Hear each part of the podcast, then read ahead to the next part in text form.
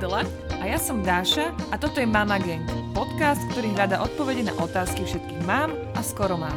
Otázky o tehotenstve, pôrode, výchove, ale aj o nás a o tom, ako nestratiť samú seba v celom tom víre novej existencie. Na rovinu, Bez pozlátok. Mama Gang!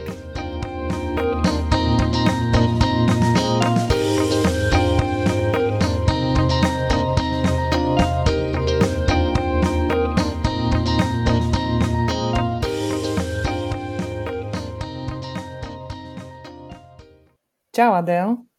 Čau, Daši. Čo nás to dnes čaká za diel? Dnes budeme mať muža, uh, muža Martina Poliačika. Teda nie jeho muža, ale tohto muža.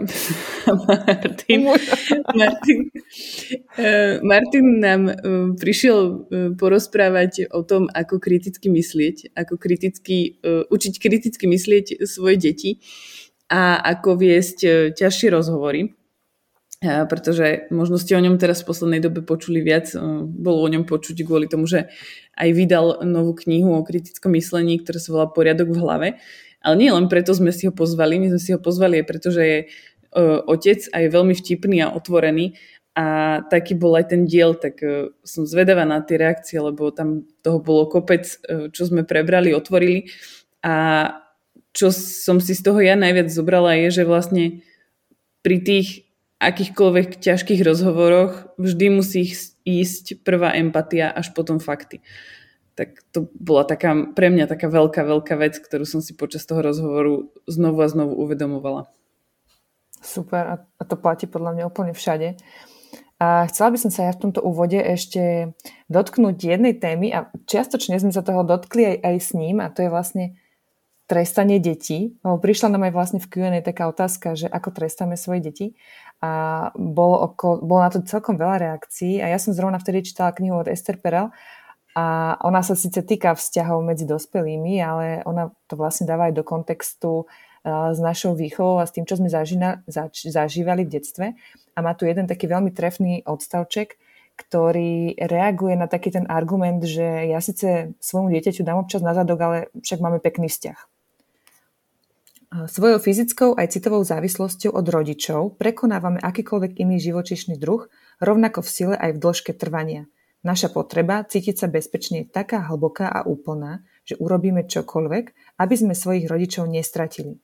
Potlačíme svoje želania aj svoju agresivitu, vezmeme na seba zodpovednosť, ak nás zneužívajú, podriadíme sa kontrole, zriekneme sa svojich potrieb. Skrátka, dokážeme uplatniť celú škálu seba záchovných taktík, len kvôli snahe udržať náš primárny vzťah.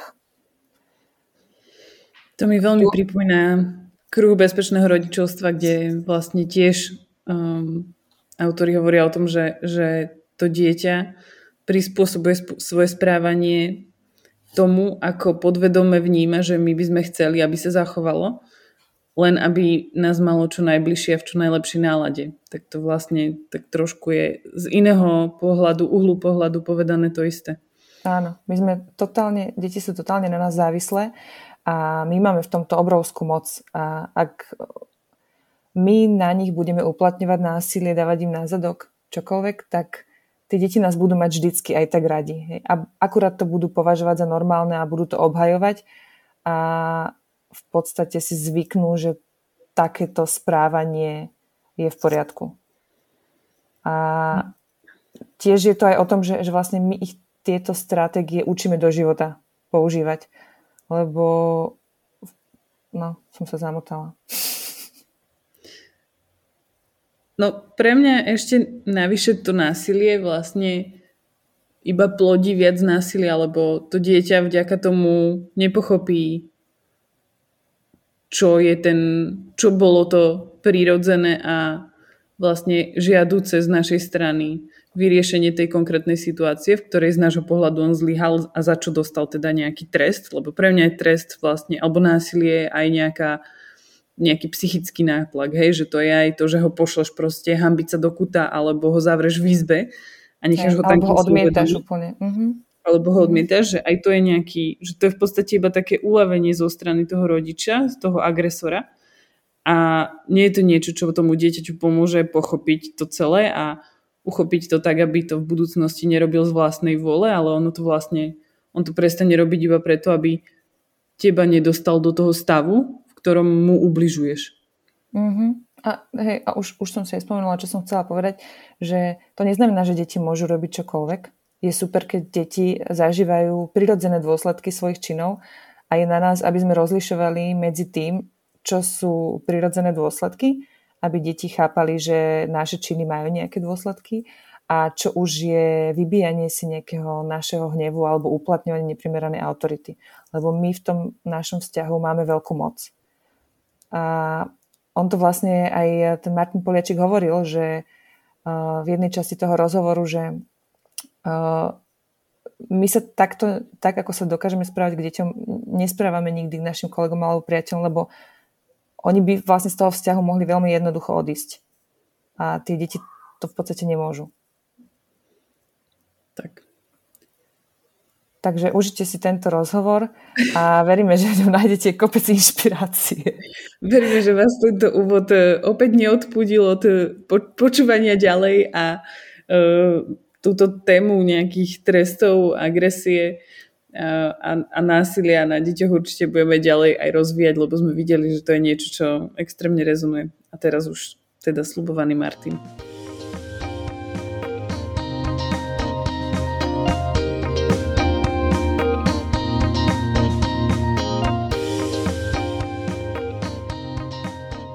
Dobrý deň, dobré ráno, večer, e, kedykoľvek ste si to zapli. Dnes sme tu s Daškou s mužom ďalším po dlhej dobe. Ten muž sa volá Martin Poliačik. A Dobrý deň. Možno ho poznáte, možno nie. Ja ťa, Martin, poznám od dôb, kedy si ty robil môjmu mužovi oponenta v prípravách na politické diskusie hral si Danka a iné chuťovky. A vždy som sa divila, že jak to ten Martin proste môže robiť, ty kokso, že však veď ja sa neviem vcítiť do toho, že by som argumentovala ako proste niekto, kto je mi absolútne úplne ideovo odlišný. Ale teda okrem toho, že si, že si e, jeho spoluputník a súputník v politike bol a vlastne ešte stále si, tak e, sa veľmi intenzívne venuješ kritickému mysleniu a e, založil si Akadémiu kritického myslenia, kde pôsobíš, vy konzultujete všetky možné firmy a si predpokladám, že aj jednotlivcov v tom, ako myslieť kriticky a ako to implementovať aj na nejakej vyššej úrovni. A e, riadil si Slovenskú debatnú asociáciu a ešte navyše e, si otec dvoch detí a synov, e, Jerguša a Jakuba a mne sa páči, že ty si povedal o sebe, že si bol kedysi taký, že antivaxer light. Mm-hmm. Tak tým by sme možno sa dostali k tomu, že prečo sme ste vlastne pozvali, lebo... Lebo počuj, prvý je psychológ, muž, ktorý tu je, Dokonca. My sme tu mali možno jedine psychologov, lebo oni mm-hmm. trochu rozumejú, tak uvidíme, ako to bude. Tak ste si zavolali pre istotu filozofa, hej? Áno, hej. no a e, tak my sme si ťa zavolali vlastne preto, že, že by sme sa radi rozprávali o takých, že ťažkých rozhovoroch a ťažkých rozhodnutiach, ktoré robíme. A je to vlastne také niečo, s čím sú matky aj otcovia podľa mňa konfrontovaní najviac, že keď sa narodí ten nový človek, tak vlastne zrazu zistíš, že už nerozhoduješ iba za seba. Hej, že tie rozhodnutia, ktoré robíš niekomu inému, môžu totálne zmeniť život. No a strácaš sa v tej celej spleti tých všetkých možných e, pre a proti, všetkých možných prístupov a všetko je dostupné a na internete máš milión rád od fundovaných odborníkov až po túto susedku z vedľajšieho paneláku. No a uh, tie rozhodnutia, ktoré robíš, robíš na základe niečoho a nevždy musia byť, alebo nie vždy si si istý, či robíš správne rozhodnutia. Tak ako viem ja zistiť, že robím správne rozhodnutie? Tak záleží veľmi na tom zrejme, že e, ako si to správne rozhodnutie na začiatku definuješ, pretože neexistuje nejaké univerzálne správne rozhodnutie. Môže byť správne rozhodnutie, ak si povieš v troch rokoch, toho svojho dieťaťa, že bez ohľadu na to, čo si ono myslí o svete, bude z neho majster sveta v hode oštepom. Hej? Tak potom každé rozhodnutie, ktoré smeruje k tomu, aby sa toto udialo, že zlomíš jeho vôľu, spravíš z neho neschopného e, o čomkoľvek sa rozhodnúť, ale jedného dňa zahodí hoštep najďalej na svete, tak vtedy to bolo správne rozhodnutie vzhľadom k tomu tvojmu cieľu. Takže si musíme najskôr vždy stanoviť nejaký cieľ, aby sme sa vedeli ja lepšie nevravím, rozhodovať? Nevravím, že, že nutne e, by sme to mali robiť, iba uh, ne, veľmi nerád by som bol, keby sme hneď na začiatku sklzli k tomu, že existuje nejaká správna odpoveď na každú otázku.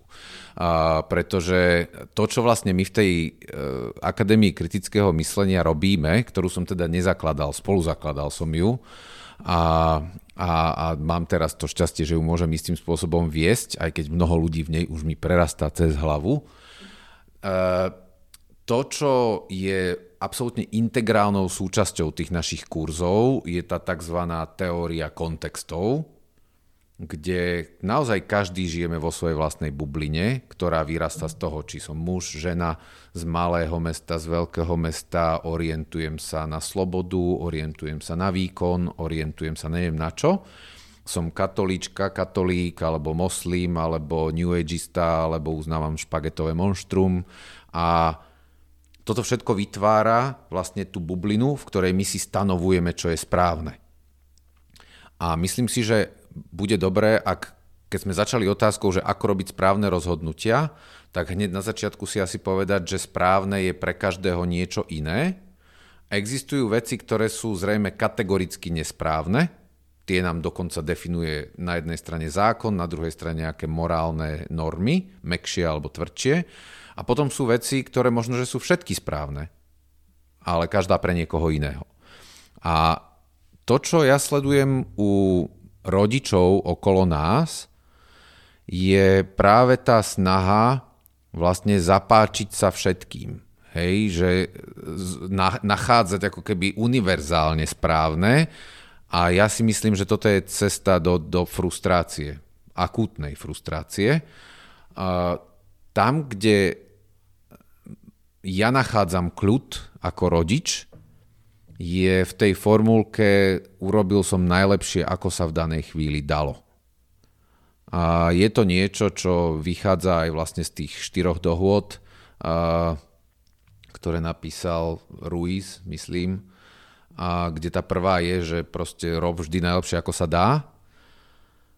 A tým, že ja som bol vlastne Montessori učiteľ, ja som učil na Montessori škole predtým, než som išiel Fakt? do politiky. To som Hej, no vidíš, akú novú veci sa dozvedel No ty kokso. To si Máme novú tému. Hey. To, si, to, to si nemá ani na Wikipedii toto napísané.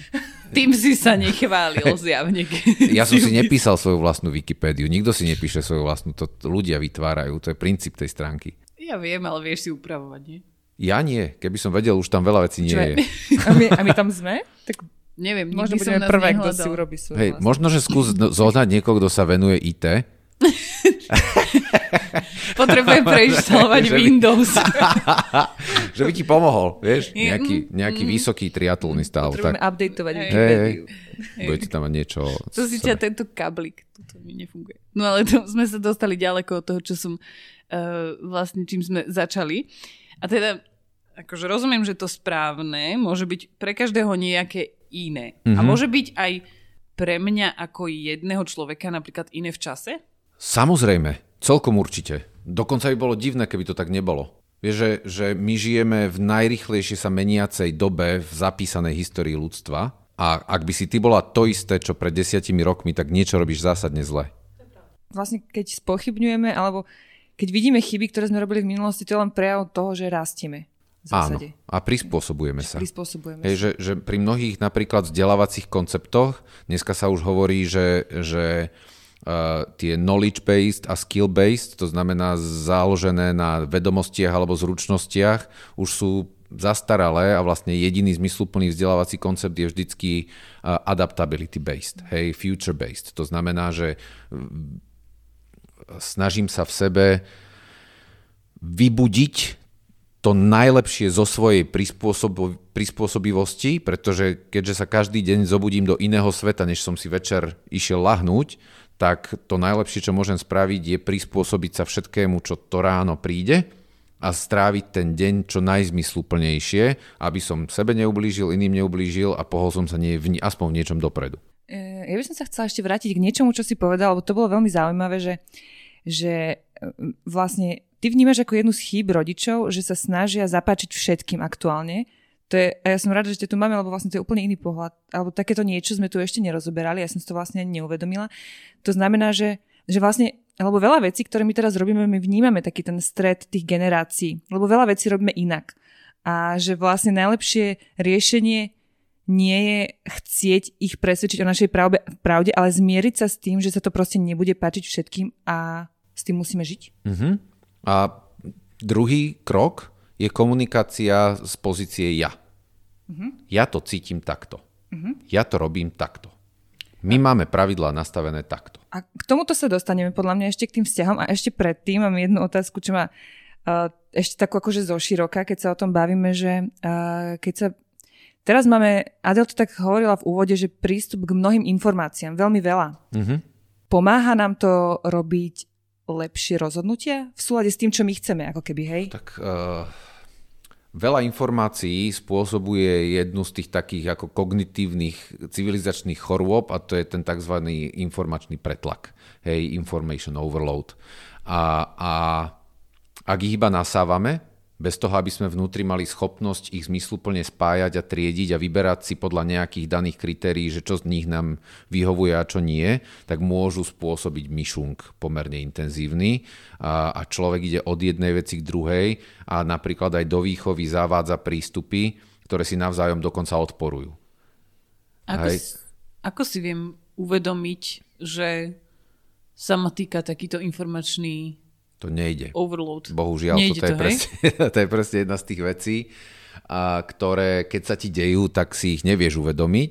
A čo si vieš uvedomiť je nejaký druh e, rozhodovacej paralýzy. Hej, že, že zrazu si povieš, že kedysi v tejto situácii som proste urobila rozhodnutie a zrazu sedím nad troma variantami a neviem sa pohnúť ďalej a dokonca ešte idem googliť nejakú štvrtú. Hej, že, že presne ak niekto, keď ide malovať izbu a doko- sa nám deje hej, dokonca, dokonca uh, nestojí, že nad jedným nad jedným vzorkovníkom a vyberá si odtieň, ale má 5 vzorkovníkov pred sebou otvorených. Hej? No tak najprv prosím ťa si vyber vzorkovník, z ktorým si povie, že od tejto firmy chcem farbu ostatné zahoď a potom si vyberaj odtieň a nie, že prikladáš 4 akože korytnačkové vedľa seba, ktoré aj tak nevieš, ak budú vyzerať, keď zaschnú a, a myslíš si, že teraz odhadneš, že ktorá je lepšia. Hej, že uh, súčasťou našej práce v mnohých veciach v akadémii je pomáhať ľuďom zmysluplne sa rozhodovať a analyzovať situácií, v ktorých sa nachádzajú. A rodičovstvo je jedna z najkomplexnejších a najzložitejších situácií, pretože každodenne, presne ak si povedal na začiatku, vlastne formujeme život toho dieťaťa, kde ale treba povedať aj B, nie je to tak.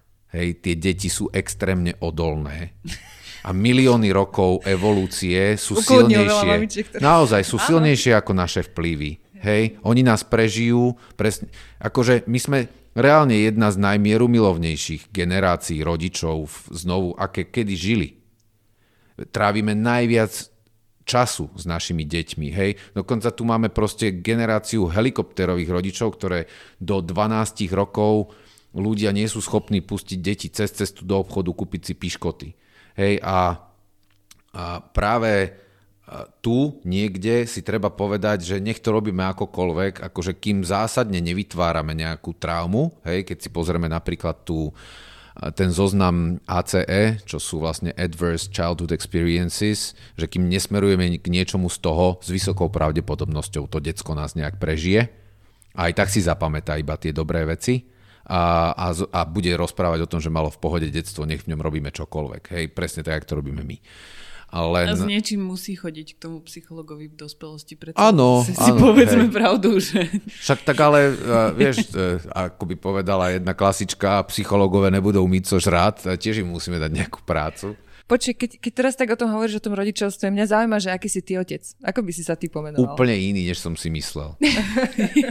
Vieš, že uh, znovu, ja som bol Montessori učiteľ Áno. a mám no a ce- celý, ten, celý ten teoretický koncept rešpektujúceho prístupu a, a vlastne nechávania na výber a všetky tieto veci teoreticky ovládam g- geniálne.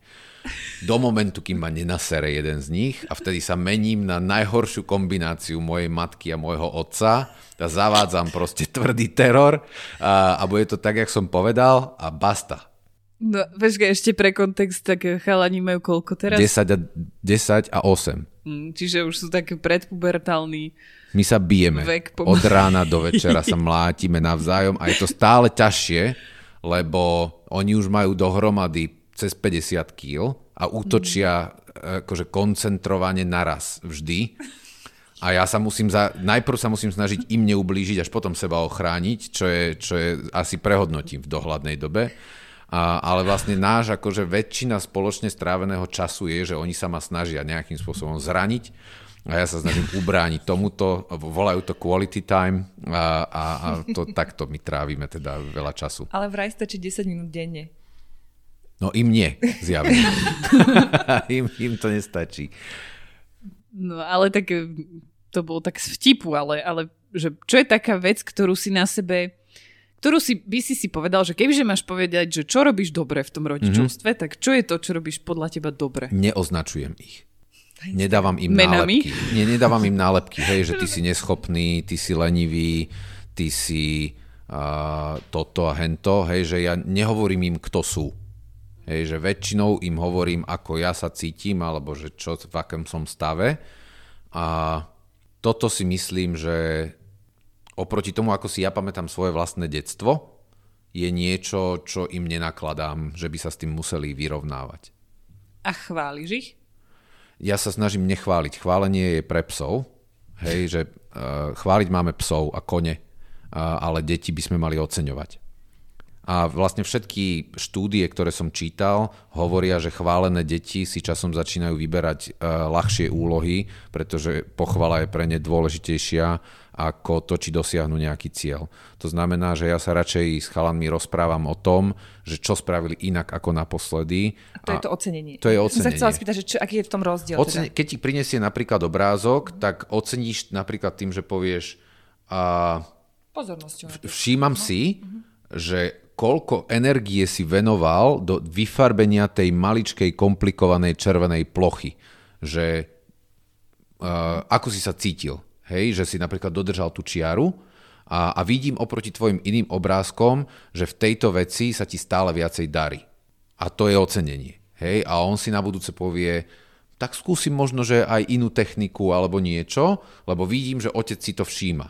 Ale keď s vami chodí proste s každou načarbanou uh, blbosťou na papieri vy poviete, krásne Jakubko, chod sa hrať, výborne, šikovný. Tak on príde s každým papierom si vypýtať toho trošku, tú trošku dopamínu a uh, my sme ako uh, drogovo závislá generácia na dopavíne, hej, uh, Facebooky a Instagramy a všetky tieto veci sú to isté, čo boli cigarety u našich rodičov.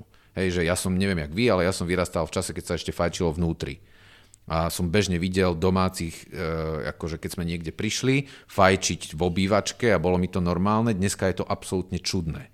A ja si myslím, že to isté budeme my pre naše deti s mobilmi. Že oni keď vyrastú, tak si budú spomínať, že pamätáte si na tých našich rodičov debilných, jak sedeli furt s tými telefónmi v ruke. Hej, a oni to nejak zvládnu. Pre mňa my... je toto inak, e, že ešte, že ti skáčem do toho, ale pre mňa je toto, keď prídem niekam a je tam zapnutá telka. Áno, áno, presne, no. Čo je pre inak mňa prosím ťa, taký... skáč mi do reči, lebo inak sme skončili. Hej? sa na konci opýtame, že tak povedz nám, Martin, že čo sú tie tri veci, čo z tohto monológu by si chcel vypichnúť? ja, ja, ja by som bol rád, keby ste ma prerušovali. Je, vieš čo, že uh, keď už som ti do, do toho tak skočila, tak uh, sa rovno opýtam, že, že ty si sám povedal, že, že tá zmena toho názoru je vlastne úplne bežná a každého mm-hmm. nás sprevádza, tak v čom si takom zásadnejšom ty v rámci toho rodičovstva zmenil názor? Myslím si, že názory mám plus minus tie isté, len v realizovateľnosti niektorých konceptov som zistil, že je asi potrebné robiť uh, ústupky voči sebe samému a netrestať sa za nedokonalosť, lebo uh, tie deti tak či tak na konci sa väčšinu naučia odpozorovaním. A mňa môj život naučil, že napriek tomu, že na mnohých ľudí som arogantný a mnohí ľudia ma považujú za, za pomerne komplikovanú osobnosť, keď ma spoznajú, potom si ma oblúbia a nevedia ma prestať milovať, ale to trvá. A, tak hej, skromný ešte som. A, ale to, čo som chcel povedať, je, že, že ja som si povedal, že radšej budem sám sebou a dám im možnosť odpozorovať čo najviac z toho, čo mne vychádza v živote, že to funguje, než by som sa tlačil do nejakých neprirodzených póz a polôch, ktoré oni prekuknú, že vlastne to je iba kvôli ním. Vieš nám dať aj príklad? No napríklad presne toto, že uh, v nejakej chvíli som si povedal, že prestanem si dávať pozor, či hreším pred deťmi. Hej? To si ináč aj Mišo povedal pri narodení Mariety. Hej, Čo, že, ja bude, som, že bude pre ňu. Ja že si, hej, ja som si to v nejakom veku až a náš Jirguš je napríklad vulgárny jak bača a, a viacej sa ale už rozprávame o tom, že, že kedy je to na mieste. Hej? Lebo všetci vieme, že v aute proste v momente, keď ti niekto proste tam vletí a zborovo zakričíme obidvaja s Hanou tú istú vec, tak je to adekvátna reakcia. Hej, na to bolo to slovo vymyslené. Dokonca nám štúdie hovoria o tom, že nám to pomáha kognitívne. Ale vtedy sa treba proste otočiť, keď je kľud a povedať, videli ste, čo sa stalo, teraz si zahrešiť je úplne OK, ale nemôžete to proste robiť bežne, v každej vete, medzi deťmi, medzi sebou, lebo vtedy aj sila tej nadávky stráca tú mágiu, hej, že ona má svoje miesto a teda to, čo som ja zmenil v prístupe k deťom, a hlavne vieš, 8-10 už sú poloho, polohotoví ľudia. Hej, s nimi už sa dá o čomkoľvek a, a naši chalani sú veľmi rozumní a komunikatívni, každým svojím spôsobom, ale sú. A tým pádom už dorastajú do toho veku, kedy sa dá prakticky o čomkoľvek zmysluplne porozprávať, bez toho, aby sme robili okolo toho nejaké divadielko. Čo pri menších deťoch asi je potrebné viacej zvážiť a, a tam, tam sú lepšie naozaj tie, tie učebnicové prístupy, lebo zase toto sa nedá robiť úplne od malička. Hej? A malé deti potrebujú hranice, malé deti potrebujú pravidlá, malé deti potrebujú pravidelnosť, istotu. A nemôžeme z nich proste od malička vychovať pankáčov, a, ktorí môžu všetko a, a, a nemajú to a naučia sa, hej, že tarzančata, lebo, lebo aj tam vlastne ideme proti prirodzeným potrebám, ktoré t- ten detský mozog má. Už hovorí, že sú veľkí chalani aj sú však. A s 8 a 10 ročným už asi sú tie debaty akože ťažšie, lebo už ti vlastne vedia odargumentovať naspäť. No, ja som sa celý život na to tešil. No a to som sa chcela spýtať, že ako ty ako lektor kritického myslenia učíš a kultivuješ kritické myslenie u svojich detí? Minule Jerguš v nejakej chvíli mi povedal, že čo ty tu po mne hučíš, ty majster argumentácie a že to si hovoríš ako že lektor, že toto ideš učiť niekoho iného. A, a čo bolo mm. super a ja mu hovorím, vieš... A to si, sa tak, si si tak povedal, že vidím sa v zrkadle, nie? Hej, hej, presne. A, a ja som mu povedal, že ale Jerguško, ty musíš pochopiť jednu vec, že ja učím ľudí, ako majú argumentovať, keď nemajú inú možnosť. Ale ja ju pri tebe mám. Ja ti proste poviem, jak to bude a ty to pôjdeš spraviť. A, a presne tak toto je, hej, že... A, Cenná lekcia do života. Je, no takto, že argumentácia je jeden z mož, jedna z možností presadenie svojej vôle alebo svojej predstavy o svete. A voči ľuďom, pri ktorých máme nejakú mocenskú nadradenú pozíciu, ju nemusíme použiť, môžeme použiť moc a my sa rozhodujeme v každodennom živote, akým spôsobom budeme k ním pristupovať a v ideálnom krásnom svete moc nepoužívame nikdy a používame len tú argumentáciu a rešpektujúci prístup. Ja nie som na toto moc ukovaný zatiaľ, rád by som jedného dňa bol, a, ale tak ako voči kolegom v práci a kolegyniam tú moc nemôžem uplatniť, lebo by som zásadne poškodil naše pracovné vzťahy, tak voči tým deťom síce by som nemal, ale môžem. Hej? A ja sa v nejakej chvíli pre e, krátkosť času alebo na základe môjho vro, proste naučeného vzorca správania rozhodnem, že ju uplatním. Chcem, aby Jerguš chápal, že keď bu, čím bude väčší, tým menej budem uplatňovať moc voči nemu a tým viacej budem musieť argumentovať, keď bude dospelý, ak chcem, aby ma ešte počúval, hej, lebo v nejakej chvíli si môže povedať, si rob čo chceš, celý život po iba učíš a teraz ja si budem robiť po svojom. Mhm. Čiže vlastne si mi odpovedal na moju uh, mudrú otázku, ktorú som sa chcela pýtať, že tým, že na deti by som teoreticky uplatňovala iba moc, lebo mm-hmm. by mhm. som si povedala, že môžem, mm-hmm. tak vlastne stratím možnosť vybudovať v nich voči mne ten zdravý rešpekt v dospelosti. Hej? No stratíš okno na vybudovanie rešpektujúceho vyrovnaného vzťahu. Nie na dobro, ale veľmi pracne to potom budeš ako keby dobiehať a zrejme to bude súčasťou nejakej zásadnej zmeny u teba. Vieš, že, že urobila by si vlastne ten istý, tú istú chybu, ktorú robí slovenský vzdelávací systém, že najprv doláme tie decka úplne na maderu, a, a proste ich zradí do, do, do jedného šíku a poslúchať a učiť sa a memorovať a potom v 18. celá spoločnosť si povie, že jak to, že tu máme generáciu neschopnú robiť eh, rozumné rozhodnutia. No lebo tak máme nastavené školy. Tak. No a keď sa o tomto bavíme, uh, ako teda rozvíjať u detí kritické myslenie? Akože jednu vec, čo si tak spomenul, mm-hmm. je, že, že oni nás napodobňujú, že mm-hmm. oni vidia, ako my rozprávame, ako argumentujeme a tak, ako s nimi jednáme. A da, aké sú ďalšie možnosti? Uh, napríklad, ak, ak rodič je zvyknutý odpovedať na otázky prečo, tak buduje tie spodné poschodia logiky toho dieťaťa. To sú aké spodné poschodia? No, väčšina ľudí sa rozpráva na úrovni tvrdení. Ja ti niečo poviem, ty mi niečo povieš. Ja ti niečo poviem, ty mi niečo povieš a keď ti povie niekto, že prečo si to myslíš, tak to zoberieš ako útok na svoju identitu. A ak sa rozprávaš s deťmi, tak keď prekonáš tie, tých 4-5 rokov veku, kedy prečo je vlastne začiatok každej vety aj oznámenia, a tak vtedy vlastne uh, mu dáš pocítiť, že svet je zmysluplne vyskladaný a ty o ňom niečo vieš a si ochotná sa o to podeliť.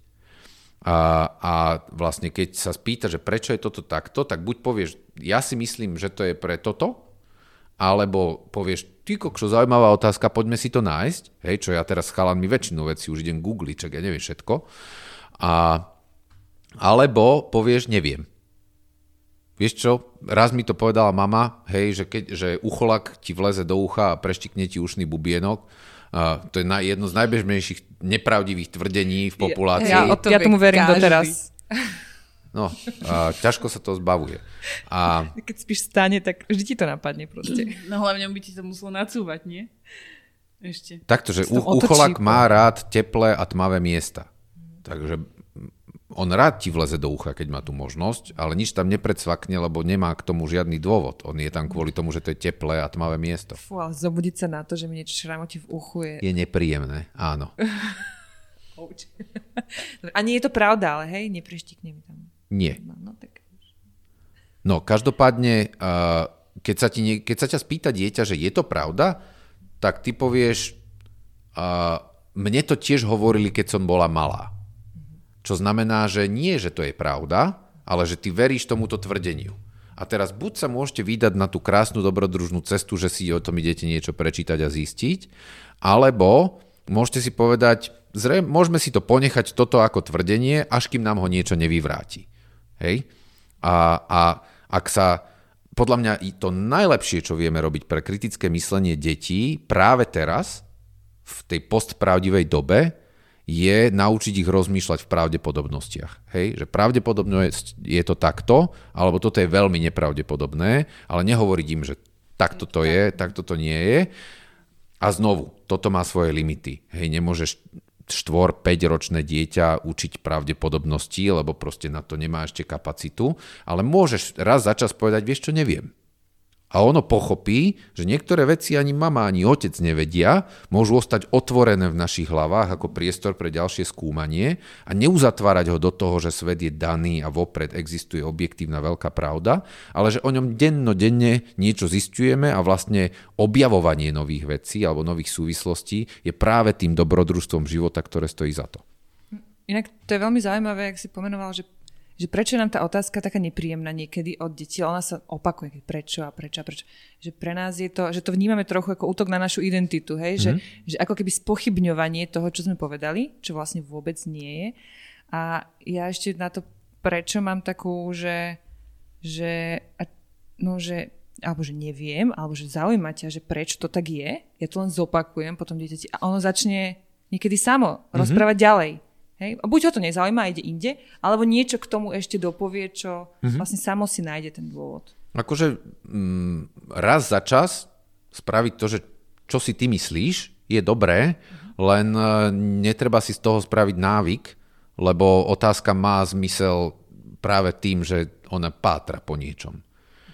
A, a dobre kombinovať odpoveď práve s tým, že prečo si to ty myslíš, je asi, asi taký nejaký zlatý stred. Len tie trojročné deti niekedy vlastne majú to prečo také, ako keby chcú sa rozprávať s mamou. No počkať, až tak ich tá odpoveď u, tre, u trojročného dieťaťa My vieš, je, máme malé deti, my sme Hej, u trojročného dieťaťa je to, je to absolútne základná vlastne potreba toho mozgu. Hej, že, že si to predstav, tá, tá, že, že ako sa napríklad učí umelá inteligencia, že, on, že 500 krát niečo vyskúša a nejaká cesta prejde a tvoje neuróny v mozgu za mala sa presne takisto spájali. Hej, že ty potrebuješ vlastne testovať realitu a nie len zmyslami, ale aj kognitívne. To znamená, že zisťovanie základných kauzálnych súvislostí, to znamená, že že niečo sa stane a niečo na to nadviaže a čo sa, čo, aký je vzťah medzi tými dvoma, je to, čo nám vlastne ten mozog buduje a presne tak isto ako dieťa potrebuje hodiť 50 vecí na zem, aby pochopilo gravitáciu a hnevať sa za to, že ti zhadzuje zo stola veci je proste proti jeho absolútne základnej prírodzenosti a radšej mu zober kýblik s kameňmi a postav ho na most a nech hádže do nemlátom, kým ho to neprejde. A tak presne takisto odpovedať u trojročného na prečo je vlastne budovanie jeho základnej databázy znalosti sveta. Ako inak to má zistiť?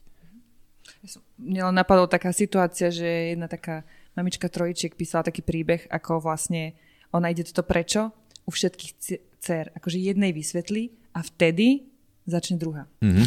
To, ten istý príbeh si s ňou potrebuje zbehnúť aj ona a mm-hmm. potom ide tretia. Mm-hmm. Hej, tak tam už, neviem, rozmýšľam, že kde sú už potom hranice hej, toho mentálneho zdravia. To musíš nahrať na diktafón tak potom vzniká, tak vznikajú Preto vravím, že tam ide aj no. o ten vzťah, že uh-huh. vlastne všetky si to chcú s tou, že, že nie len že nestačí, že počula tie fakty už kde si mm-hmm. inde. No. no áno, toto máš, toto máš zrejme pravdu, že, že uh,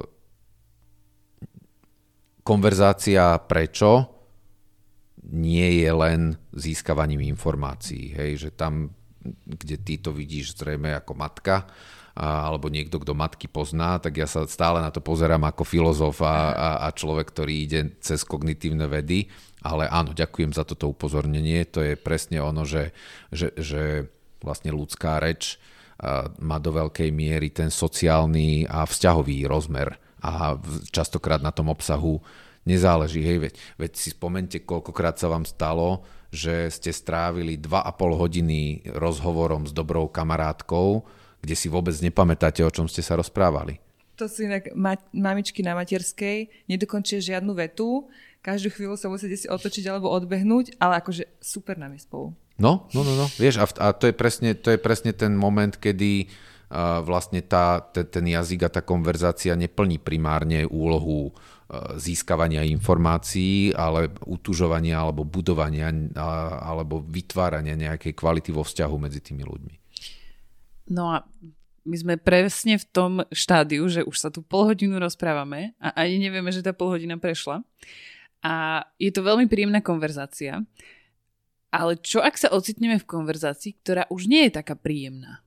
Pretože sa ocitneme v konverzácii s niekým, kto je nám napríklad blízky, ale je to veľmi nepríjemná konverzácia, pretože máme rozdielne názory na niečo zásadné a sú v tom zapojené emócie, sú v tom zapojené nejaké city a s tým človekom musíme nejako fungovať. Tak uh, poďme načrieť do tej témy tých, tých náročnejších konverzácií. A ja začnem možno rovno takou akože štartovacou otázkou, že, že čo to vlastne je ten môj názor na niečo?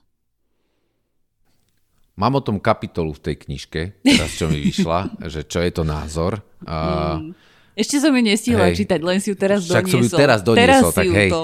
A, ale, ale jedna kapitola v tej knihe je presne o tom, že vlastne názor je tvrdenie, ktoré si pripojíš ku svojej identite.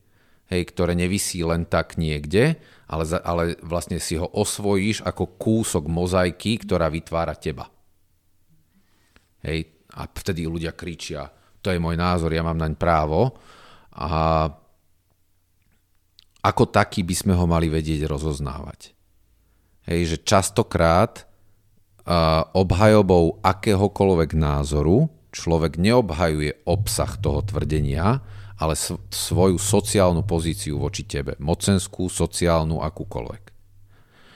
A vlastne je veľmi užitočné vedieť sa rozprávať o obidvoch tých veciach zvlášť. Že najprv povedať, uh, popísať a, a vlastne vyjadriť svoju pozíciu vo vzťahu. Hej, veľmi si ťa vážim, rešpektujem, uh, strašne veľa som sa od teba naučila doteraz v mnohých veciach a potom povedať, v tejto veci si myslím toto. Pretože tým ako keby odpáraš na chvíľku to tvrdenie a povieš, nejdem na teba útočiť, ale v tejto veci nesúhlasím. Hej, že v tejto veci to mám inak a potom je dobre to, čo som hovoril na začiatku, prejsť do pozície ja. Ja cítim, ja si myslím, ja mám u nás doma pravidlá nastavené takto. Čiže vlastne tým cieľom, keď to tak zjednoduším, je vedieť aj sám u seba ten názor pozorovať ako keby zvonku. Mm-hmm. Hej? Že ne, nehovoriť, že, alebo nehovoriť si sám v sebe, že, že ja neviem, ja si teraz myslím, že kto nedojčí, alebo kto nenosí v šatke, mm-hmm tak je taký a onaký, mm-hmm. ale skúsiť to proste dať niekam von zo seba hej, a, a tak Nie, pra- ho skúmať. si to pripáraj ku sebe, práve tým no. ja to spravíš a ty povieš, ja dieťa nosím v šatke, pretože si myslím, že to spôsobuje toto a toto považujem za pre moje dieťa dobré. Bodka. Nehovorí to o tom, čo má robiť Anička, Zuzka, hoci kto, hovorí to o tebe. A teraz, spýta sa ťa Anička, čo má robiť. Keď hej, tak jej povieš, ja na základe mojich skúseností a všetko, čo som si k tomu prečítala, si myslím, že toto je dobrý prístup. A toto je akože super vlastne na takú ako neviem, obranu, alebo keď niekto útočí na niečo, čo robíme my. Ale ťažšie situácie sú, keď vlastne my chceme toto ovplyvniť u iných ľudí, napríklad u starých rodičov, ktorí sa starajú o naše deti a povedzme, že by ich chceli niečo, čo, mm, neviem, vodiť za ruky a učiť ich chodiť. A my sme vyložene proti, je to náš názor, ktorý máme ale podložený aj nejakými faktami a vieme, že to príde ti škodlivé, oni to mali inak, chápeme, prečo to chcú, ale vieš, že tu už asi nestačí povedať, že ja to robím inak. No e, takto, že najprv to povieš, mm-hmm. ale súčasťou toho, že u nás sú pravidla takéto, je aj čiara, ktorá pre nich musí byť jasná. Hej, že vymedzenie vlastne, ale to nie je o nich, to je o tebe. Vlastne to je základ celého tohto prístupu, že ty môžeš v mnohých veciach robiť veci inak, ale nehovoríš, že ty robíš chybu, ty si myslíš zle. Nie, nie, rob si čo chceš. Ale tu od tejto čiary dovnútra a v tej čiare je aj moje dieťa, platia tieto pravidlá. A ak ich budeš rešpektovať, tak sme OK.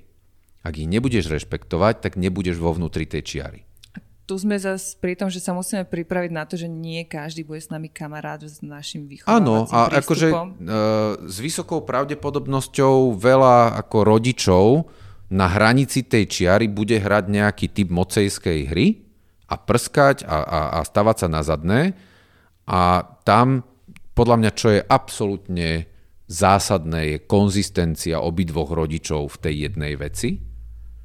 Hej, lebo v momente, keď pôjde akože manžel so svojou mamičkou proti manželke, tak to je proste rozklad. A, a ak to nejde, tak potom je potrebné vlastne dohodnúť kompromis nejaký. Lebo vieš, že my chceme, aby tí starí rodičia mali pekný vzťah s našimi deťmi. To nejde len mm-hmm. tak akože useknúť. Vieš, že tam... Ale však aj oni ho chcú mať. Mm-hmm. Hej? A práve to, to sú... Z toho môžeme vychádzať. To sú mm-hmm. baterky pre riešenie.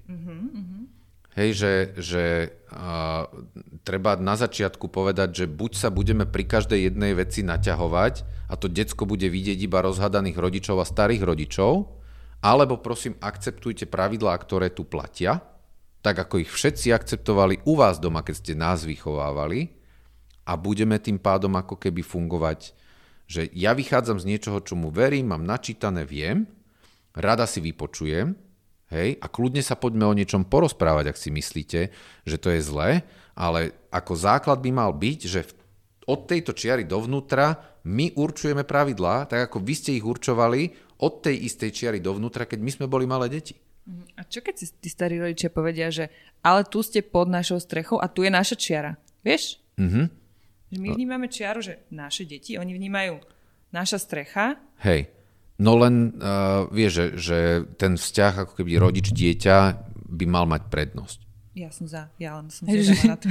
Že ja si na, v tom inak viem celkom Naša urobiť. čiara, naše dieťa nepôjde pod vašu čiaru, vašu strechu. Hej, a, a potom... No potom, môže sa stať, ale tam hej, nechceme, aby to zašlo, takto, vieš. ale potom zase máš ako keby ten uh, priestor uh, detskej zhovievavosti a povieš si, to decko je tam dva dni. Mm-hmm. Hej, mm-hmm. akože kým ho nemlátia, tak čokoľvek zje, čokoľvek urobí, čokoľvek, kdekoľvek bude vysieť, čokoľvek mu niekto povie, všetko viem spracovať. Vieš, že, že uh, aj tie deti sú odolné. No veď toto, hej, že, že aj tie decka akože tých starých rodičov budú cvičiť, hej, že akože prečo mám robiť toto, keď doma to nikdy nerobím, že oni sú ako tiež si vedia vypýtať svoje miesto vo svete. A my sme, vieš, že my sme mali obrovské šťastie v tomto, že jednak veľmi skoro na začiatku sme s Hankou dokázali zadefinovať, akým spôsobom chceme s deťmi fungovať a jednak to vlastne obidvaja starí rodičia veľmi rýchlo uchopili a síce tam bolo chvíľku akože také oťukávanie, ale nastavilo to veľmi dobrý, uh, veľmi dobrý vzťah. A že to, toto je presne uh, ten moment, kedy mne, m, za toto som napríklad ja vďačný, hej, lebo vlastne zajtra bude rok, keď nám Starky zomrel, tri týždne na to Starka a že sme dokázali vlastne medzi nimi a medzi deťmi vybudovať niečo, na čo chlapci budú celý život v dobrom spomínať a nenechali sme to ako keby zaniesť spormi o výchove alebo o čomkoľvek. Vieš, že, že predstav si, že, že by sme boli v tejto istej situácii a že by sme si hovorili, že asi sme mohli tie decka k tej starkej viacej púšťať, aj keď im dávala tie sladkosti. Hej, že to by bolo na chuja. A vieš, že, že na, naša starka aj starky boli proste úžasní ľudia. A to, že ich majú vlastne chlapci na svojej úrovni zapamätaných, ako niekoho, koho milovali, koho proste mali v živote ako cenné bytosti, je oveľa viacej ako hociaká hádka o tom, že či majú jesť cukríky, alebo majú mať plastové hračky, alebo akákoľvek chujovina, ktorá ti v tej chvíli napadne. Vieš, že, že, že práve tá nečakaná smrť a odobranie vlastne toho cenného človeka ti na chvíľku naozaj prekope tie priority, ktoré by sme asi pri tých rodičoch vždycky mali zvažovať. Jeden môj kamarát mal vždy hovorí takú krásnu, mm, také krásne pravidlo, ktoré, ktorým sa riadi, je to z nejakej múdrej knižky, ale už neviem od koho, že, že vždy, keď niečo má pocit, že je fakt akože ťažké rozhodnutie a že to proste nad tým sa si láme hlavu dlho, tak eh, si hovorí, že či to bude mať, výz- že či will it make sense, či to bude proste mať význam o 6 hodín, 6 dní, 6 týždňov, 6 mesiacov, 6 rokov. Mm-hmm a že to je vlastne to, kedy on sa pozera na tú vec z, tej väč- z toho väčšieho obrázku, z nejakého nadhľadu. Lebo niekedy sa tie rozhodnutia proste, hej, akože zakopová vojna o sladenú vodu mm-hmm. sa proste niekedy ti javí, že je úplne najdôležitejší boj, ktorý proste zvádzaš v tom živote, ale vo finále ten jeden krabičkový džús za 6 rokov hej, no. bude asi dosť jedno. O dva roky no. jej ho dáš aj ty. Vieš, že... no. ja, ja som si spomenula na, na Vatkerty, ona tak povedala, to je inak pre mňa jedna z takých najsilnejších momentov, že môžeš sa rozhodnúť, či chceš mať pravdu alebo byť láskavý. A to podľa mňa v týchto vzťahoch často, často platí. Mm-hmm. Že, že nemusíme za každú cenu proste obhajovať tú svoju pravdu. Možno ten vzťah je fakt dôležitejší v tej situácii. Je ešte, no, a, no? Prepa, že ešte jednu takú um, otázočku k tomu mám, že, že čo sú také m, najväčšie argumentačné fauly, ktoré nám vedia vlastne naštrbiť ten vzťah s tým blízkym človekom, keď sme v zápale tej diskusie o niečom takomto zásadnom. Ako tých argumentačných faulov je množstvo. Možno, že skôr hovoríme o tom, že, že čo je dobré v tej konverzácii čítať. A pretože aj, aj logická chyba, aj argumentačný faul je iba symptómom snahy o presadenie svojej pozície. Je, že vlastne každá konverzácia je primárne o obhájení svojej pozície voči tomu druhému človeku a my vlastne využívame všetky nástroje, ktoré máme, aby sme to dosiahli. A môžeme ho manipulovať, môžeme ho e, vydierať, môžeme ho presvedčiť, môžeme na ňo e, charizmou vplývať, e, môžeme s ním vyjednávať, ale vždy vlastne na konci je vypinkanie si vzájomných pozícií. A podľa mňa základ všetkých zmien v komunikácii je v tom, že si uvedomíme, kedy vlastne prestáva ísť o vec a kedy sa preklápame do pozičného súboja.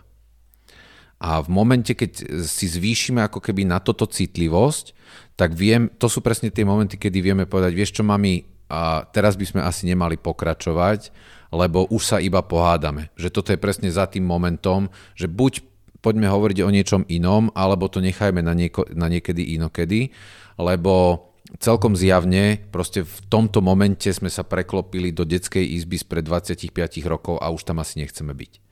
A, a ako keby uh, získať si aj voči kolegom, kolegyniam uh, vnútorný cit, preto, že kedy začínam tlačiť mocensky, lebo mi došiel ako keby ten, ten uh, obsahový materiál pre tú argumentáciu, je dobré pre nastavenie svojich vlastných hodiniek, že kedy chcem opúšťať, cúvať z tých konverzácií, alebo kedy si poviem, teraz na to idem naozaj mocou, ale priznám si, že pretlačím toho človeka a porazím ho, lebo to tak chcem. Aj to je v pohode.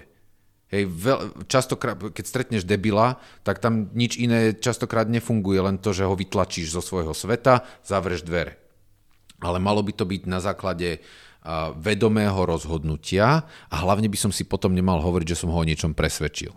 Musím byť úprimný k sebe s tým, že vytlačil som teraz niekoho, koho som vo svojom svete nechcel mať. A uh, tie ťažké konverzácie, my máme ináč akm máme na toto odborníka, hej, Jakub Kobela, on presne toto školí, že náročné konverzácie a vlastne oni sú náročné tým, že majú mnoho vrstiev. Hej, že tam nejde iba o tému, tam ide o nejakú históriu, ktorú máme, na nejaké dlhodobé ciele. Častokrát dokonca sme uväznení v konverzácii s niekým, koho nevieme opustiť, hej, typ rodič. Hej, tam proste to musíme, to tam, tam to s ním musíme vždy, a takisto on s nami, že tam to musíme nejak uhrať, lebo inak ideme do, do, do obojstranne škodlivej patológie. A tam si myslím, že práca samého so sebou, práca so svojou schopnosťou čítať svoje reakcie, odhalovať svoje skreslenia, a nachádzanie priestoru, že, že ktoré konflikty mi ešte stoja za to a prečo, sú základom toho, že začneme inak komunikovať s inými. Nie je dobré uh, ten moment, ktorý ty si spomenula na začiatku, že v niektorých konverzáciách nám ide o to, aby niekto iný sa zmenil v správaní a robiť to tak, že ideme cez neho. Že, že myslím si, že je oveľa užitočnejšie nachádzať najprv tie cesty v sebe. A keď, nahod- keď napríklad hovoríme o, o stanovovaní hraníc, tak tam je tiež niečo, čo vlastne to dieťa musí sledovať ako konzistentné. Že keď ja raz dám niekde čiaru, tak ja ju dodržujem, od iných to vyžadujem a to dieťa to vidí a majú dodržavať tiež. Nie, že ja sem dám teraz čiaru, lebo sa hádam s mojou mamou a keď sa zatvoria od dvere, tak čiara prestane existovať. Hej, že, že, že myslím si, že, že, že tu niekde je základ predchádzania konfliktom a na, nabudenia nejakého stavu rovnováhy a harmónie v prístupoch, ktoré k tým deťom chceme mať. A, a ja, ja som chcela smerovať ešte k tomu, že ako my máme ale moc ovplyvňovať niekoho názor. Hej, že, že napríklad uh, by sme si uh, naozaj želali, aby vlastne tá rešpektujúca výchova bola proste aj u iných ľudí, s ktorými naše deti trávia čas. Mm-hmm. Hej, že, že máme, a, alebo, alebo vieš čo, nie, chcem ísť do iného príkladu. Chcem ísť do príkladu, že, že COVID a rodina. Chceme mm-hmm. sa stretávať s rodinou, časť rodiny sa nechce dať zaočkovať. Mm-hmm. Hej, a mám ja nejakú moc to zmeniť? Ty máš moc na vzdialenosť svojej ruky. Mm-hmm. Hej, to znamená, že, mm-hmm. že mhm. ty definuješ, s kým a za akých okolností sa vidíš. Mm-hmm. Bez toho, aby si jemu hovorila niečo o ňom. Takže, Veľmi takže veľa nič. ľudí sa ma pýta teraz, že no, čo mám no, robiť, no, ke, lebo... že rodičia sú nezaočkovaní, chcú k nám prísť. Mm-hmm.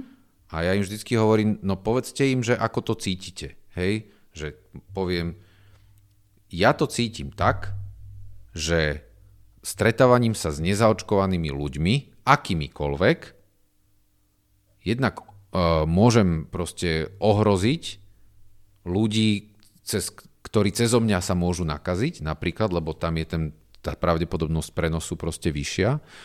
A zároveň tým proste uh, nekonám v súlade s tým, čo si myslím, že je pre túto spoločnosť najlepšie.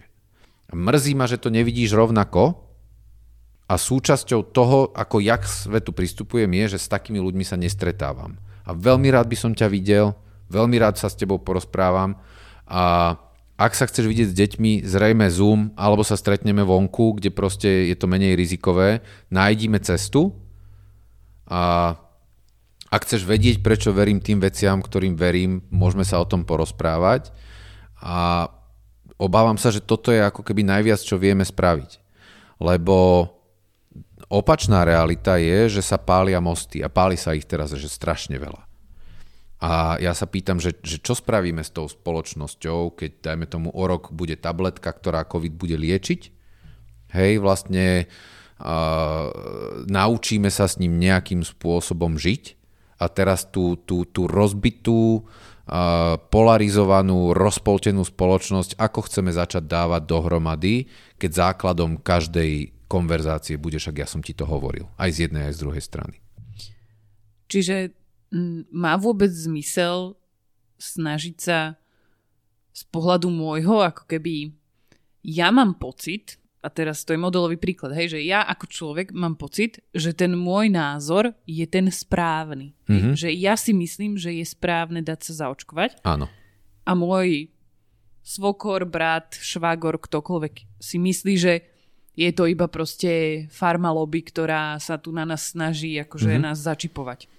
Má zmysel s takými ľuďmi viesť tú debatu? No záleží od toho, že o čo ide. Je, že ak ho chceš presvedčiť... Mm-hmm. No dajme tomu, že hej, že by som chcela vlastne, že tým ultimátnym cieľom je, že by som chcela, aby celá moja rodina bola zaočkovaná. Mm-hmm. No tak áno, tá, tá, tamto zmysel má. Ak, ak to je o tom, že ja vás chcem ochrániť, mm-hmm. respektíve, a nie, že ja vás chcem ochrániť, lebo to je, hej, Ježiš, ale uh, že chcem, tvoj štvrtý, aby... Tvoj štvrtý syn? Hej. to bol taký vtip pred začiatkom, že mm. sa uh, Martinov štvrtý syn volal Ježiš. Tak to Áno, a tretí Jonáš. A, že ak, ak cieľom je, že chcem, aby si sa maximálne chránil pred tým, aby sa ti niečo stalo, tak potom áno, je zmysluplná konverzácia, rešpektujúco a s prihliadaním na súčasný stav vedomosti a stav toho človeka, rozprávať s ním tak, aby zvážil tú možnosť. A nachádzať cestu, ako by sa k tomu očkovaniu mohol dostať. Hej a nerobiť zo zaočkovania alebo nezaočkovania súčasť identity, nenosiť to ako hrdú e, placku na kabáte, ale robiť to ako jednu z možností, ako sa môžeme vyrovnávať so svetom v tom, ako žijeme. A Myslíš, ak... že hrdá placka na, na kabáte je aj uh, fotka na Instagrame? To je OK, hej, lebo tým hovoríš uh, o sebe, ale nehovoríš o sebe, že, že ja som lepší ako niekto iný. Vypovedáš o sebe, že aha, dal som sa zaočkovať, tí, ktorí ma poznáte a napríklad sa rozhodujete, tak je to, je to vodítko, hej, že ak, ak som pre vás napríklad niekto, koho považujete za vzor, alebo niekto, na koho názor dáte, tak áno, dal som sa zaočkovať ako túto konverzáciu, ak ju naozaj teda chcem viesť a naozaj chcem sa snažiť presvedčiť toho druhého človeka, mm-hmm. Tak ako tú konverzáciu viesť tak, aby som z tej konverzácie vlastne, aby nepôsobila z mojej strany nadradenie mm-hmm. a aby som toho človeka vlastne nevohnala niekam do kúta, že si bude o mne hovoriť, že akože ja sa ho tu snažím nejako k niečomu donútiť. Hej, je to ťažké, hej, uh, že nevždy to ide, ale znovu, v knižke máme príklad, ktorý je postavený na teórii láskavej kritiky, ktorú formuloval Daniel Dennett, ktorá nám hovorí, že všetko by malo začínať aktívnym počúvaním. Hej, že nemali by sme robiť tú chybu, že my iba čakáme, kým sa dopohybujú pery toho druhého človeka, aby sme mohli začať rozprávať a vôbec nepočujeme, čo hovorí. Iba čakáme, kedy už mu môžeme povedať teda tú svetú pravdu, s ktorou sme za ním prišli a sme o nej 100% presvedčení. Takže na začiatku je dopočúvať do konca, čo nám ten človek vlastne hovorí. Potom by sme mali zopakovať, čo nám povedal. Hej, to svojimi vlastnými slovami prerozprávať. Aha, ty teda hovoríš, že. Aby nám on povedal presne. Lebo tam zrazu on vidí, že človek ma počúva, dáva mu to zmysel aj chápe. Hej, čo som práve povedal. Potom by sme mali vedieť nájsť niečo, s čím súhlasíme. Hej, lebo častokrát my sa rozkmotríme na jednej z desiatich vecí a 9 zahodíme a tú jednu ideme, že teraz si to ideme rozdať. Ale ak povieme s týmto, s týmto, s týmto súhlasím, tak on zrazu vidí, že však my nie sme akože úplne opačné tábory, na mnohých veciach sa zjavne zhodujeme. Tretia vec je oceniť, ak e, sme sa naučili niečo nové. Že vidíš, takto som nad tým nerozmýšľal. Hej? Že napríklad asi, mm, že, tá, že tie meditácie a otužovanie, asi naozaj na tom niečo je, že keby to robili všetci, a možno by dopady vlastne celej pandémie boli miernejšie. Že ďakujem. Hej, to, na to, k tomu si ešte určite niečo prečítam, to ma obohatilo a potom poviem, ale vo veci očkovania si myslím toto. A tým pádom máme za sebou ako keby tri mierové veľké veci, na základe ktorých udržíme na úrovni toho človeka, s ktorým sa rozprávame, jeho základnú ľudskú dôstojnosť, ukážeme, že sme ho počúvali, že ho rešpektujeme, že dokonca rozumieme mnohým veciam, ktoré hovorí a potom odprezentujeme veci, kde si myslíme niečo iné. Čo je zásadne iný prístup, než že ho nenecháme ani dorozprávať a povieme, ale je to takto. Lebo som to niekde čítal. A čo si treba tu uvedomiť je, že ľudia sa stávajú mnohokrát súčasťou jedného alebo druhého tábora náhodou. Hej, že to nie je, že ten istý človek, ktorý je silno provax, môže byť so svojou vlastnou genetickou, kognitívnou, akoukoľvek výbavou rovnako antivax a iba náhoda rozhodla, že kam ho to hodilo, do ktorého tábora, podľa toho, koho rešpektuje, čo čítal, alebo kde práve mu padla vlastne kocka na, na v algoritmoch jeho sociálnych sietí. Lebo keď sa nad tým zamyslíte, je, je nemožné, aby Slováci boli geneticky, kognitívne, inteligenčne, že zásadne iní ako Portugalci.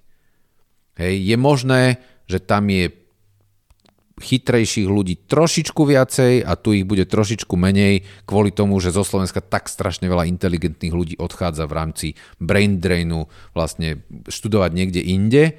Ale zrejme, keby sme sa pozreli na rozloženie IQ v spoločnosti aj všetkých ostatných ukazovateľov, tak je to plus minus to isté. U nás a v Portugalsku.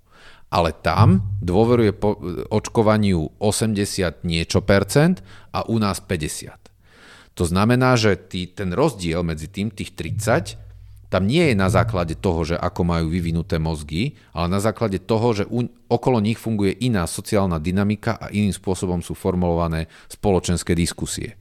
A my by sme sa na nich tým pádom nemali pozerať ako na menej cenných, neschopných, sprostých, ale na tých, ktorí sa stali vlastne, ktorých rozmýšľanie je dôsledkom inak formulovaného sociálneho dialógu.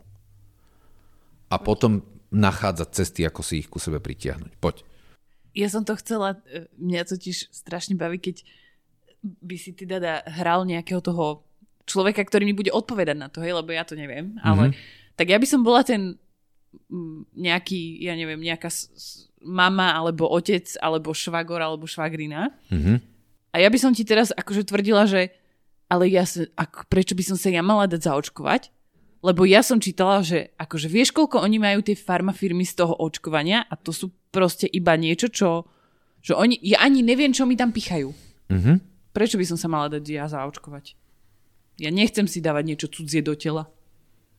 Asi by som sa opýtal, že aké lieky berie a či 100% ovláda vlastne ich zloženie a ich nežiaduce účinky. Potom by som sa spýtal, že či si nemyslí, že farmafirmy by zarobili viacej, keby bolo viacej chorých ľudí a teda by ich vlastne nemali očkovať, ale nechať ich čo najviac v nemocniciach, lebo starostlivosť o jedného človeka na plúcnej ventilácii je násobne drahšia a tým pádom na nej farmafirmy viacej zarábajú, než, starostli, než, tá, než tá jedna dávka vakcíny, vďaka ktorej on ostane doma. A, a potom by som sa asi opýtal, či naozaj kvalita nášho vzťahu a zdravia je o toľko nedôležitejšia ako zárobok nejakej firmy, ktorú, ktorý máme alebo nemáme podporiť. Hej, že uh, ja by som nevyvracal to, že napríklad farmafirmy na, na tom očkovaní zarábajú, lebo to je objektívna pravda. Bola, bola veľká a dlhá súťaž celkom určite nie je úplne čistá, hej, to sú tak obrovské peniaze, že tam vždycky k niečomu dochádza aj, aj, aj k nejakým lakťovačkám. A áno, súčasťou trhového mechanizmu na, na, na, na trhu vlastne s liečivami je, že firmy súťažia a keď niečo vyhrajú a dodávajú, tak na tom zarobia peniaze.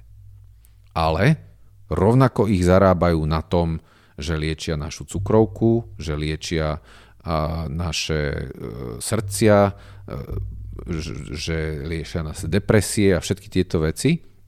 A tým pádom vlastne nie sú závislé iba na tom, že potrebujú zaočkovať teraz celú generáciu, pretože majú mnoho iných zdrojov a skôr sa ukazuje, že v pandémii zarábajú menej, než by zarábali viacej, než zarábali predtým. Počuj, a akú, mňa tak zaujíma, že akú úlohu hrajú ako keby nejaké fakty v mm-hmm. argumentácii, že majú moc niekoho presvedčiť? Uh, nie. Hm.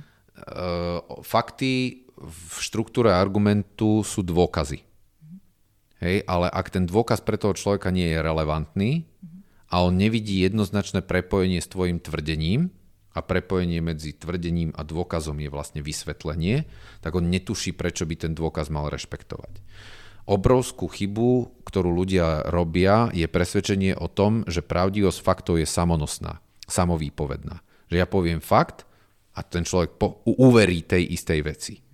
Lenže každý fakt, ktorý ja mám v hlave, stojí na stovkách prepojení s inými vedomosťami, na, mojej, na mojom ideologickom vybavení, na mojom svetonázorovom presvedčení. Všetky tieto veci vyústili do toho, že ja verím tomuto faktu a ešte ho v danej chvíli používam za nejakým účelom. Preto si zvolil skôr otázky, keď si sa bavil s Adel, lebo tam je vlastne to prepojenie, mm-hmm. hej? No vlastne cez tie otázky by som zisťoval, že ako to je pospájané na druhej strane a hľadal by som nejaký mostík, nejaký vstupný bod, ako do kontextu toho druhého človeka vstúpiť. A vlastne to je niečo, čo my učíme na kurzoch pravidelne, že my síce vždy začíname štruktúrou argumentu, ale čím dlhšie sa u nás ľudia vzdelávajú, tým viacej chápu, že argument musí ísť posledný. Máme takú svetú štvorku, že, že počúvaj, pýtaj sa, analizuj, argumentuj. Hej, že najprv vlastne čo najviac počúvam, chcem zistiť, čo je na druhej strane za svet. Potom sa pýtam, aby som sa uistil alebo dozistil, či to chápem správne a či tie veci, ktoré som počul, mám pospájané aspoň približne takým istým spôsobom ako ten druhý človek. V analýze hľadám prepojenie s mojim vlastným svetom a až keď ho nachádzam, až tedy vlastne idem formulovať argument. Mhm. Čiže ty vlastne hovoríš, že v takýchto ťažkých diskusiách, ktoré často vedieme so, s blízkymi ľuďmi, s ktorými ten vzťah naozaj nechceme poškodiť, ale zároveň ho chceme nejakým spôsobom modifikovať, tak je oveľa efektívnejšie, že ideme cez láskavosť a empatiu nejakú, aj keď si myslíme, že my máme pravdu, hej, aj tak proste vlastne my musíme byť tí, ktorí vystupujú láskavo empaticky a počúvajú tie argumenty tej druhej strany. Versus to, že by sme proste išli s tvrdými faktami. Hej, že keď sme sa bavili o tom, že ten rešpektujúci prístup vo výchove a ja neviem, nosenie alebo dojčenie, tak vlastne my máme byť tí, ktorí sa, že, že efektívnejšie pre tú dlhodobú úspešnosť toho nejakého blízkeho vzťahu je, keď sa nesnažíme ísť na tých starých rodičov faktami, že ale veď takto to hovoria najnovšie výskumy a to, čo ste vy tu robili s nami, tak okay, akože, no dobre, však nevedeli ste lepšie, tak v poriadku, ale, ale Teraz tie výskumy hovoria, že byť deti je zle, ale lepšie je sa snažiť vlastne vcítiť do toho človeka a pochopiť, prečo on si myslí, že je v poriadku dať decku na zadok? No... Že im často ide tiež o také dobro. Hej, takto, že minimálne by bolo dobré pochopiť, prečo si myslí, že je to OK. Uh-huh. Hej, a to je dobrý začiatok pre zmysluplnú konverzáciu. Lebo keď ty to nevieš, tak vlastne tie kontexty tých dvoch ľudí takto o seba narážajú jak biliardové gule. Samozrejme, že existujú hranice, za ktoré on nemôže ten človek ísť. Hej, nemôže ti niekto byť dieťa. A tam, to, tam je, že tvrdá čiara, ale tá by nemá, vlastne, že tvrdo ju stanoviť by malo byť až úplne posledným možným riešením v danej situácii. Hej, že to je takéto, že ani nie, že by si bol tej situácii, že ti to dieťa niekto naozaj akože, ja neviem, keď je proste na víkendu starých rodičov, tak tým mu dajú pozadku, ale že by si bol vyslovene v tej situácii takých tých pasívno-agresívnych poznámok, že no jedna na zadok by to spravila, no. Mm-hmm. A tam presne treba povedať, že v tejto chvíli áno. V tejto chvíli by zrejme to dieťa ustúpilo silnejšiemu a šestkrát väčšiemu, masívnejšiemu jedincovi. Tak ako vy by ste ustúpili, keby vás treslo po zadku niečo, čo je 6 krát väčšie ako vy. Mm-hmm. Ale o 5, 10 rokov jednak by to mohlo poškodiť môj vzťah s tým dieťaťom a jednak s vysokou pravdepodobnosťou by som ja pozerala na svoje dieťa, ako mláti to svoje. A to nechcem. A ešte, až sa už blížime ku koncu, ešte jednu mám takú otázku uh, internetové diskusie. To je s mojim, uh, s mojim priateľom sa tak akože úplne nezhodneme. Ja si myslím, že zbytočná strata energie. On si myslí, že treba dávať proste protiváhu mm-hmm. a mhm. treba sa zapájať a proste diskutovať na internete pod príspevkami na Facebooku a podobne. Má to zmysel, či nemá? Otázka znovu je, že prečo to robíš. Hej? A ak je to kvôli tomu, že ideš presvedčiť toho druhého človeka, tak nie. No Ani náhodou. Lebo mu to nedá, on to robí, lebo proste No lebo vie lepšie. Musí na to zareagovať, no. že to je úplne blbosť. A tak ale by si mala priateľa nechať, aby sa realizoval, lebo ho niečo naplňa v danej chvíli. Možno on vie lepšie, že to tam treba písať, chápeš? A... No nie, ako... Uh, ja ho nechám, takto, však, že, len, že, že ne, nemôžeme... či to má zmysel alebo nemá, vieš, to je naša akože diskusia. Má to zmysel pre, pre tú mlčiacú väčšinu. Uh-huh. Strašne veľa ľudí diskusie na Facebooku iba číta. Neprispieva. A keď v nich bude iba jeden typ názorov, tak tie si osvojí. Mm-hmm. A preto je dobré, keď sa priateľ zapojí, ale keď sa zapojí ako niekto, koho je hodné nasledovať. To znamená, neútočí, a nenechá sa zvyklať. On ma spočúva, takže super. A, takže pozdravujem. Nenechá sa zvyklať do, do útokov, do, do konfrontácie a logické chyby iba pomenúva, ale neopláca a tým pádom vlastne niekto, kto náhodou zablúdi do toho vlákna a prečíta si to, po ňom si povie, páči sa mi, ako k tomu pristúpil tento chalan, asi to budem robiť podobne. Mm-hmm. Bez ohľadu na to, čo si myslí ten anonymný Janko alebo kľudne jeho spolužiak zo základnej školy, na ktorého už stokrát zabudol, keby nebolo Facebooku, tak nevie, že existuje, robí zvárača niekde v hornej dolnej. A ten nech si myslí, čo chce. Ale iný jeho priateľ cez algoritmy sa dočíta, že kam to dotiahol a v tej chvíli, keď ho stretne na ulici, tak by mal byť OK s tým, ako sa prezentoval na tom internete.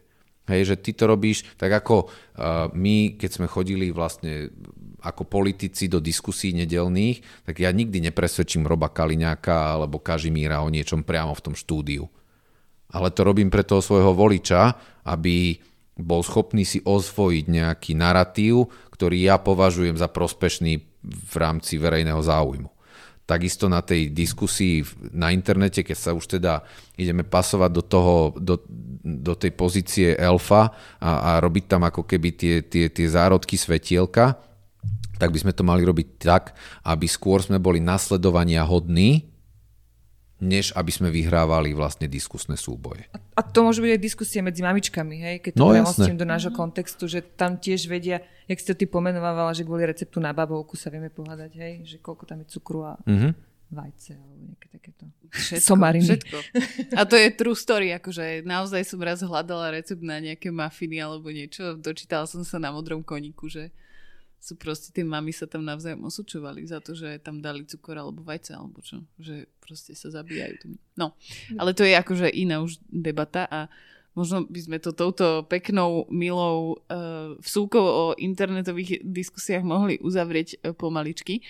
A my vždy dávame na záver takú otázku, že čo sú také uh, tri hlavné veci, ktoré by si chcel, aby si vlastne tí ľudia odniesli z toho počúvania? Tohto tu? Áno, z tohto nášho. Tá prvá je asi to, že v momente, keď si človek uvedomí svoju vlastnú nedokonalosť, si jednak odpustí mnohé chyby a zároveň a, stratí istotu v mnohých svojich presvedčeniach, lebo vie, že v da, že, že sú iba výsledkom danej chvíle, daných skreslení alebo daného kontextu, ktorý má. A možno si povie, že do niektorých konfliktov sa tým pádom neoplatí ísť, lebo chybujeme všetci, aj ja. To je asi prvá vec. A druhá vec, ľudia by mali podľa mňa znovu objavovať svoje vnútorné dieťa, keď sme tu o tých deťoch hovorili pretože práve tá neustála premenlivosť sveta, v ktorom žijeme, si pýta tú systematickú zvedavosť, ktorú deti majú. Hej, že vlastne nič neberieme za hotové, nič neberieme za nemenné, že stále žijeme s tým, že môže prísť niečo nové, čo nám prevráti svet na ruby, pandémia napríklad, a, a že to v nás vlastne nespôsobí traumu, ale že to iba vybudí tú schopnosť, OK, prispôsobím sa, spravím, začnem niečo robiť inak. A tretia vec, a tým by som to uzavrel, že mali by sme dôverovať evolúcii.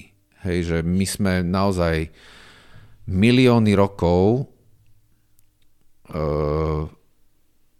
prežili na tejto planéte a nenadarmo sa vlastne z našich mozgov stala najlepšie organizovaná hmota známom vesmíre, čo sa týka jej prejavov, všetkého. A že vnútorné zákonitosti evolúcie nám umožňujú dennodenne nachádzať vlastne najlepší priestor pre definíciu o nachádzanie vlastného šťastia. A mnohé e, teórie sa snažili ukazovať na to, ak aký je človek zlý a zákerný a tam sú tie všetky Milgramové experimenty a Stanfordský experiment. Keď sa teraz na ne pozeráme s odstupom času, zistíme, že mnohé z nich boli zmanipulované, že mnohé z nich neboli naozaj vedecky dobre urobené a že človek je oveľa láskavejší a priateľskejší zo svojej podstaty, než si myslíme. A začať sa zameriavať možno na to, čo nám umožňuje spolu prežiť, než na to, aby sme výťazili a porážali iných, by mohlo byť jedným z tých krokov, ako tú rozmrdanú spoločnosť zase pozliepať nejak dokopy. Wow. Toto bol Martin Poliačík a ja si myslím, že by sme mali častejšie pozývať filozofov. Ďakujeme. Ďakujeme. Ďakujem, že som mohol prísť.